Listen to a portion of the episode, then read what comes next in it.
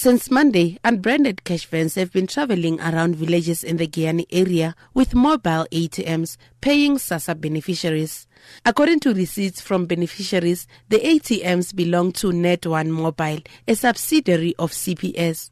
The Constitutional Court earlier made a ruling that SASSA's contract with CPS was unlawful. The biggest court in the land made an order that CPS social grant payment contract should be cancelled, effective from the 1st of October. The South African Post Office was appointed to take over social grant payments. On Wednesday, SASSA Limpopo Regional Manager Matshidiso Mamabolo outlined that as of October, October, SASSA and SAPO officials would dedicate the first week of every month to assisting social grant beneficiaries at the province's 135 post offices. Officials would then, from the second week of the month, start making visits to far flung villages to make cash payments. However, the unbranded cash vans, fully equipped with mobile ATMs, have been disbursing grants. Beneficiaries say payments are made in three withdrawals, allegedly to maximize bank charges. Some also allege that they were short paid by as much as 350 rand. Some of the beneficiaries had this to say. My grandmother replaced her card inside for the first time and 700 came out and then for the second time another 700 came out and then they told her to go to the post office to get her 350. When I took her to the post office, they said they warned us against going to those vans. My money came out short of 10 rand, but I am grateful because they brought the pay points to my village. Community leader at Ngobe village, Freddy Maluleke, says SAPO should revise its program and start visiting villages as soon as a new month begins. The post office told beneficiaries that it will only start visiting their villages on the 8th, and people feel it is better to lose some of their money to CPS bank charges than wait until the 8th to get their social grants. CPS CEO Herman Kotzé responded via text that the company is taking banking services to rural communities and that they are not violating the constitutional court ruling. Beman Baloyi SABC News, Giyani. So, to get a response and perhaps a little more information on this, we joined on the line by SASSA spokesperson uh, Paseka Letsatsi. Thanks so much for speaking to us this afternoon. Uh, good afternoon, again, and good afternoon to the listeners as well. Mr. Letsatsi, unbranded cash vans traveling around villages uh, with mobile ATMs reportedly to pay social grants or have people withdraw their monies. Are you aware of this? No, no, we are definitely aware that uh, there are uh, people who have been doing this particular practice. We have since uh, Sakina taken the whole information to our legal section so that they can be able to provide us with the way forward in, in with regard to this matter. But secondly, we would also want to request all our people to make sure that they migrate from uh, the old SASSA card into the new SASSA Gold card because remember, the uh, the court took a decision that we need to make sure that we protect the uh, data of, of our beneficiaries. So that's the first thing which we would want to appeal to our people. So, um, exactly what is happening here? Is Cash Paymaster Services violating the Constitutional Court ruling in any way? Uh, Sakina, I think until the assessment is made by our legal section, we can be able to uh, make a, a, pronouncement on that. Uh, we had requested uh, that they go through this particular process as quick as possible so that uh, they advise us what particular steps which we need to take. Uh, we are very much uh, worried that the payment of social grant is supposed to be made by the South African Post Office.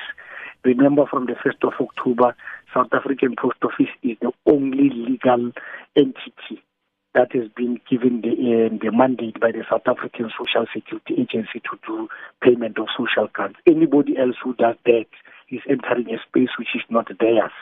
Uh, but uh, the long and short of it, Sakina, is that we need to be 100% sure. That's why we took all the matter to our legal section so that they give us a proper advice. And uh, quite apart from what um, uh, the Cash Paymaster Services is allegedly doing in these uh, rural areas, the problem here is that you have social grant beneficiaries who still have to travel long distances in certain instances in order to collect their cash grants. So, the, and we were told previously it's because the new system is still being developed or, you know, in, at certain uh, stages of development. But how are you going to ask the post office to revise this program and to make sure that uh, people can actually have access to that money without traveling vast distances? We have norms and standards, Sakina, and one of the uh, decision or the program that we have agreed with the South African Post Office is to make sure that certain pay points, the South African Post Office takes them. However, uh, the South African Post Office would have to make sure that there are mobile uh, pay points in, in areas where, uh, especially those the flank-flank areas uh, where it's very difficult to access those particular places. So we know that the South African Post Office has made a commitment to make sure that it does it. But however, there is an information at our disposal would be using it to advance uh, uh, uh, to our legal section because when we when we roll out a schedule in terms of when people are supposed to be paid, RP, I mean, we know that uh, the, the cash payment, especially pay points, are supposed to start on Monday, which is the 8th. So we, we think it's also it's it's also wrong for somebody to know that SASSA is going to pay people on the 8th and they then start going there before the 8th so that they can make payments. We know, for an example, which is true, that uh, our colleague from SABC says there that some beneficiaries were made to make transactions three times. And I think me and you know very well, Sakina, that if you transact more than once, you incur bank charges. But uh, we think it's important that all this information which we have, we need to make sure that uh, there's a proper advice so that we take appropriate action because we as the South African Social Security Agency, our mandate is, is very clear to make sure that we take care of the vulnerable. And uh, just uh, what sort of action are you likely to take should you find that there have been contraventions in this regard?